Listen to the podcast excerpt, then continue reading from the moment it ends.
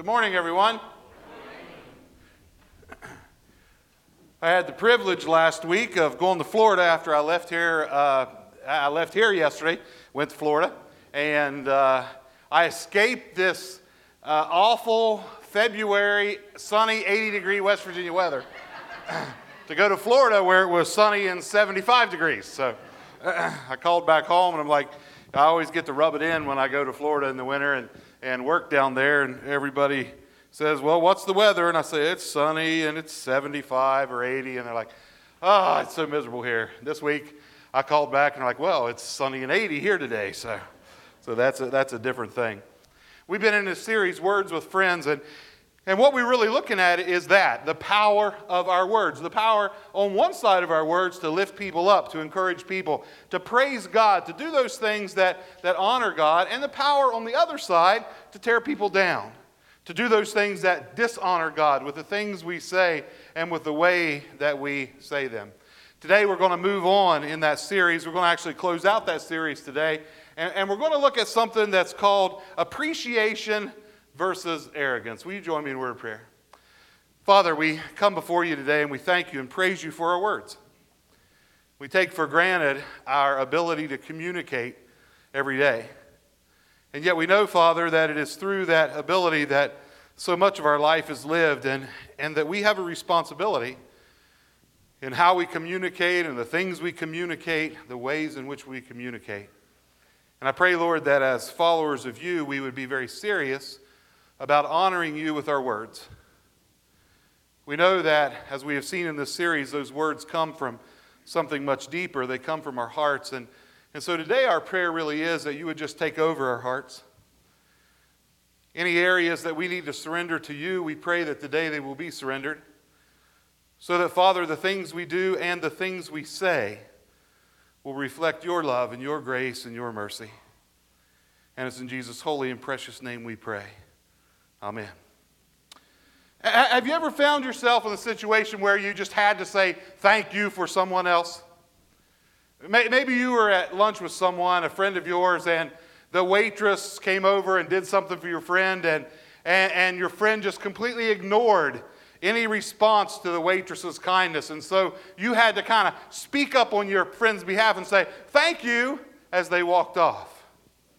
Or, or maybe you were going to Walmart the other day or you were walking into a Sheetz or something like that, and, and, and there was someone coming behind you, and you, you held that door open, and they walked right through that door, and they didn't say a daggone word, right? And so, under your breath, you felt the need on their behalf to thank yourself and say, Thank you, very sarcastically, right? Anybody ever guilty of that? Don't raise your hand, right? I think we've all done it. What's really happening when we do that is we are casting a judgment, aren't we? We're, we're saying that, that really they're not appreciative for what we have just done for them or not appreciative what, for what someone else has just done for them. And, and our thoughts kind of go something like this that person is arrogant rather than appreciative. That person is the opposite of humble, if you will. And I know that for many of you, you will not immediately see arrogance as the opposite of appreciation or appreciation as the opposite of arrogance. But I want you to just consider with me for a minute both of those words and both of those attitudes in our life and, and take a look at Luke chapter 17 with me. We're going to travel with Jesus a bit on the border between Samaria and Galilee. In Luke chapter 17, verse 11 through 19, we have this kind of arrogance going on. We have this appreciation going on. And I want us just to kind of learn a little bit from this scripture this morning. Starting in verse 11, it says this Now, on his way to Jerusalem, Jesus traveled along the border between Samaria and Galilee. And as he was going into a village, ten men who had leprosy met him. They stood at a distance and called out in a loud voice, Jesus, Master, have pity on us. When he saw them, he said, Go show yourselves to the priest. And as they went, they were cleansed. And one of them, when he saw he was healed, came back, praising God in a loud voice. He threw himself at Jesus' feet and thanked him. And he was a Samaritan.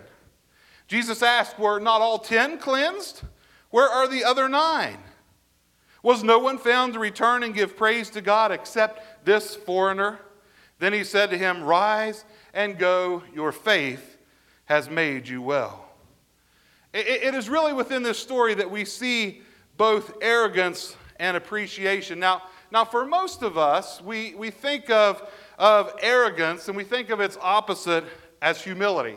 I, I mean, most of us would make that statement very easily that humility is the opposite of arrogance. And indeed, that's true. But, but really, what we see in this story is that all 10 lepers really showed a little bit of humility. There was some humility on their part to cry out for help. When I was a kid, I was playing hide and seek one day, actually with my mom. My mom was trying to find me. I was probably about six or seven years old, and I hid in their closet in their bedroom. My dad had a, had a bow. He was a bow hunter, and back in those days, a little different than today. It was an old recurve bow that had a, had a uh, quiver on the side that wasn't really a quiver. It was just kind of a, a place to stick your arrows in. And, and unfortunately, when you did that, the broadheads were exposed and kind of hanging down. And this was sitting in the corner of the closet that I chose to hide in very unwisely that day. And, and, so my mom is looking for me, and I'm getting a little nervous because she's getting close. And I simply lift my foot up like this, and I feel a, a really sharp, horrible pain in the top of my foot. And I start to put my foot down, and it literally won't go down. It's stuck on something. And so I pushed hard, and it came off, and I soon realized what I'd done. I'd ran that broadhead into the top of my foot. Now, I could have been a really cool kid. And I could have went and I could have bandaged it up and I could have fixed it and I could have said, no problem. But here's what I did I screamed out like I was dying Help! Mom, help! She come running in the room, threw the door open, bandaged me up, and got me back to health. That's a little bit of humility that every one of us uh, need to exercise in our life. When we find ourselves in the midst of trouble, we need to cry out for help, right? And that's exactly what's happening in this story of the lepers. They were all humble enough to call out for help. Matter of fact, literally what they say as they see Jesus approaching them is they say, Jesus, Master, have pity on us. And that is a great sign of humility, just simply, I need help. Our pride tells us we can do it on our own. Our pride tells us we can pull ourselves up by our bootstraps. Our pride tells us we don't need anybody else in our life, especially God. But when God's word says to us, humble yourself, and we do it, we experience the help that comes from Him and Him alone. In Proverbs 11, 2, we read this When pride comes, then comes disgrace, but with humility comes wisdom. Now, now this is very practical advice, and, and the lepers, some of who are more than likely Jews, as a matter of fact, most scholars believe that probably all of them were Jews except this one who returned and gave thanks, who is labeled a Samaritan because there's so much made of the fact that he is a foreigner, that he is a Samaritan. But, but in any case, probably a great number of them were Jews. But in the midst of their leprosy, all those social distinctions were kind of broken down, weren't they? They're all together crying out to God for help. It is amazing when we find ourselves up against something hard and we find ourselves kind of in a tight spot, if you will, that that all those social distinctions go away. We don't care how much money people have, or we don't care what their background is. We don't care what color of our skin is. We just kind of group together because we all have a common problem. And that's kind of what we see happening with these lepers. And so, together, in the midst of all of this, they cry out for help. In James 4:10 it tells us, "Humble yourselves before the Lord, and he will lift you up." If you're here today and there's something going on in your life, and you find yourself where the lepers were, you find yourself on the outside looking in, you find yourself in the midst of, of a place where you don't know how to get out of it, you don't know what you're going to do, you don't know where you're going to turn. The instructions from God's Word are very simple. Quit being so proud and thinking you can do it on your own. Quit being afraid to tell everybody else what's going on. Simply admit, here's where I am, and cry out to Almighty God for help. And He will help you. Amen? Anybody ever been there before? Four of you. Great. well, the rest of you, this is really for you this morning, then, okay? We've all been there, haven't we? But, but what I want to talk about here is a little deeper than that. Because, see, although all the lepers uh, demonstrated this humility in the midst of their crisis, they demonstrated this humility in the midst of, of, uh, uh of what was going on. They, they seem to go back to where they were before. It is only this one leper that does something different. The leper demonstrates transformational humility that results in faith. Now, now, that's kind of a long phrase, and it's my own, but I just want you to kind of internalize that for a minute. He demonstrates transformational humility that results in faith. There's something different about his humility. Because the fact is, it's really not hard to be humble when the plane's going down. People who have never prayed in their life, when the plane starts to go down, will pray. People who have never called out for help in their life, when they get that diagnosis, will call out for help. People who have never wanted anyone else to give them a, a, leg up or, or a helping hand, when they don't know how to pay their bills, will reach out for help. Eh, the thing is, it's really not that hard to be humble when we are so desperate. But it seems like nine out of the ten lepers go back to their normal routine after the crisis is over. It seems like 90% of the people who had shown humility in the midst of their crisis go back to exactly where they were before the crisis came. But this one shows appreciation, this one shows faith. He literally comes back and falls down before the feet of Jesus because Jesus has touched his life because Jesus has healed him, because Jesus has made him whole. There's a very interesting word used um, in, in the Greek here for get up when Jesus looks at him and he's fallen down on his feet and he tells him to rise up. And, and N.T. Wright, in his commentary, says this about the word. He says, The word for get up is a word early Christians would have recognized as having to do with resurrection. Like the prodigal son, this man was dead and it is alive again. New life, the life which Israel was longing for as part of the age to come, had arrived in his village that day. And nine out of ten missed it. It really makes me wonder how many people who, in the midst of crisis in their life, called out to Jesus Christ, confessed Him as Lord and Savior, and where are they today? When the crisis was gone, the appreciation seemed to go away, the faith seemed to wane. And so 90%, maybe it's that high even for us today, experience the rescue of Christ in a crisis, the rescue of God in their life, but don't return the faith that should come as a result.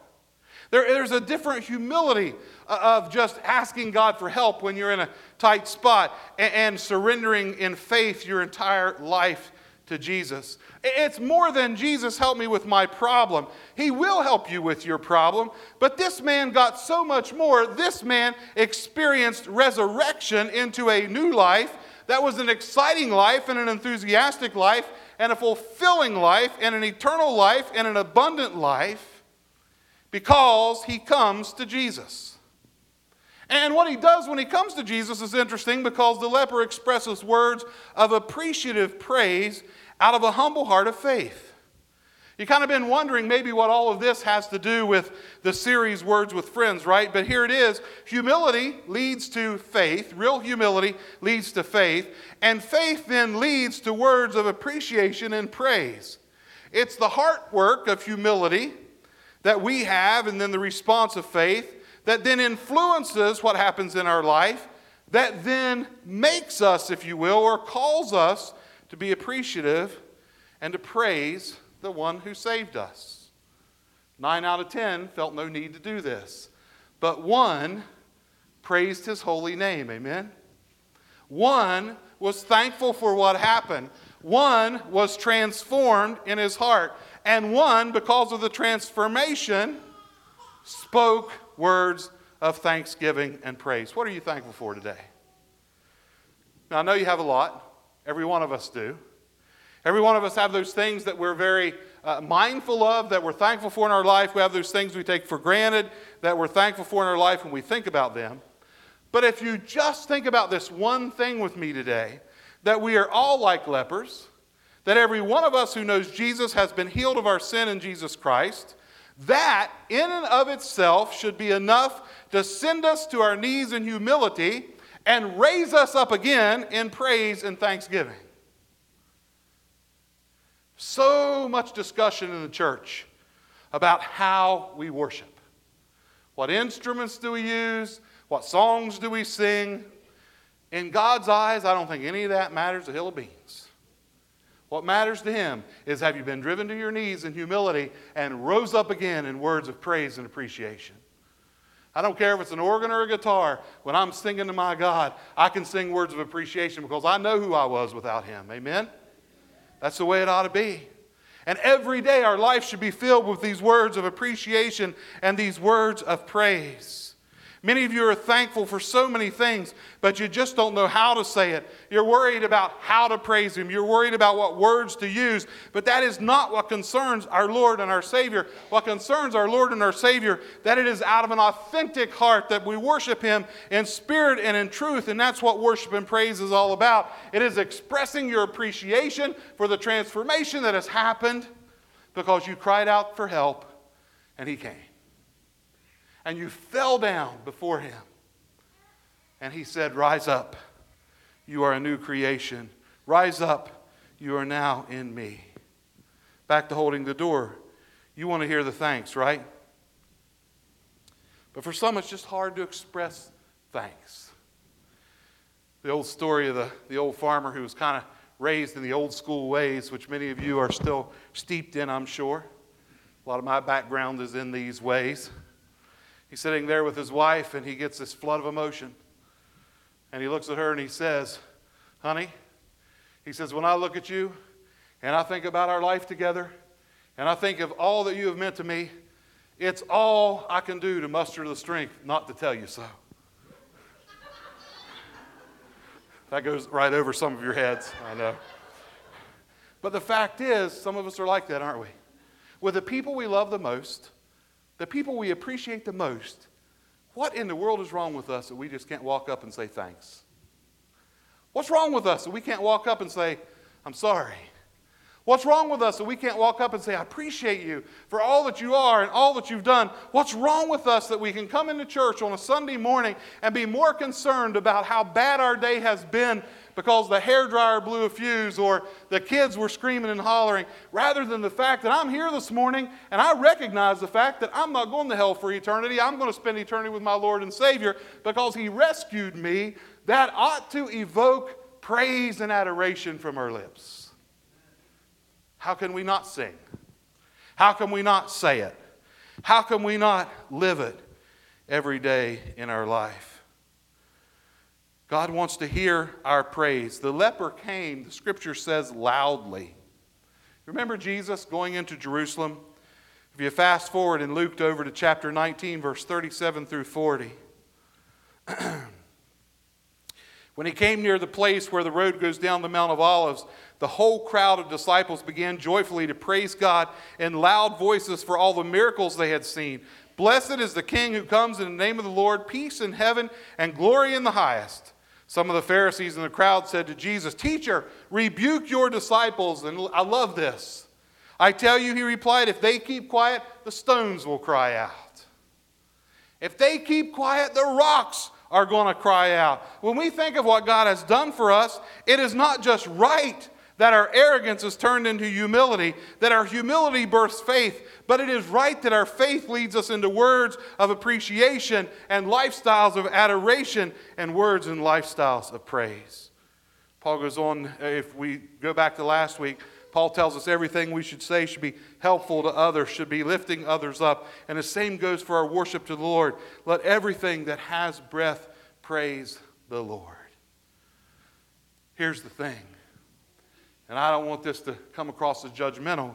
I can say it as a very uh, personal testimony in my own life. When you're not praising, you're being arrogant. Because when we're humble, we will realize how much we've got to praise the Lord for. When we're humble, we will realize that every single blessing in my life I owe to the Lord and my Savior, Jesus Christ. Would you close your eyes for just a minute? Bow your heads. I'm going to have you listen to a passage of Scripture. And I want you, as you listen, just to praise God. in your own heart, your own mind, as you're kind of in prayerful communication with Him. Let these words speak to you, but then go wherever He leads you in the praise. Give thanks to the Lord, for He is good. His love endures forever. Let the redeemed of the Lord say this those He redeemed from the hand of the foe, those He gathered from the lands, from east and west, from north and south.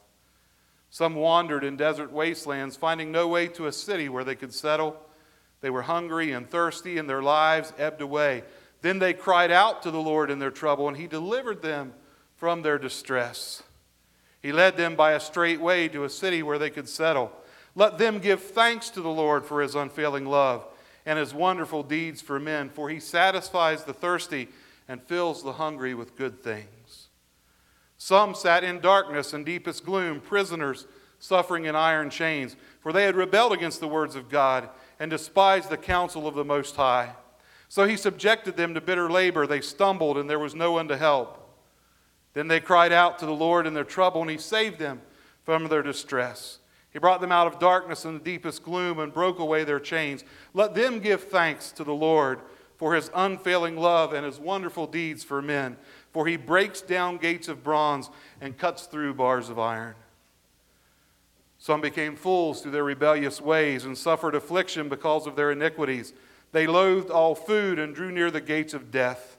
Then they cried to the Lord in their trouble, and he saved them from their distress. He sent forth his word and healed them. He rescued them from the grave. Let them give thanks to the Lord for his unfailing love and his wonderful deeds for men.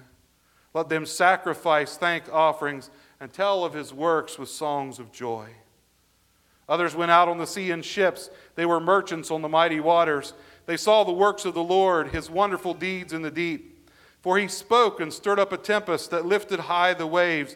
They mounted up to the heavens and went down to the depths. In their peril, their courage melted away. They reeled and staggered like drunken men. They were at their wits' end. Then they cried out to the Lord in their trouble, and he brought them out of their distress. He stilled the storm to a whisper. The waves of the sea were hushed. They were glad when it grew calm, and he guided them to their desired haven. Let them give thanks to the Lord for his unfailing love and his wonderful deeds for men. Let them exalt him in the assembly of the people and raise him in the council of the elders. He turned rivers into a desert flowing springs into thirsty ground, and fruitful land into a salt waste because of the wickedness of those who lived there. He turned the desert into pools of water and the parched ground into flowing springs. There he brought the hungry to live, and they found a city where they could settle. They sowed fields and planted vineyards that yielded a fruitful harvest. He blessed them, and their numbers greatly increased, and he did not let their herds diminish. Then their numbers decreased, and they were humbled by oppression, calamity, and sorrow. He who pours contempt on nobles made them wander in a trackless waste. But he lifted the needy out of their affliction and increased their families like flocks. The upright see and rejoice, but all the wicked shut their mouths. Whoever is wise, let him heed these things and consider the great love of the Lord. Let us pray.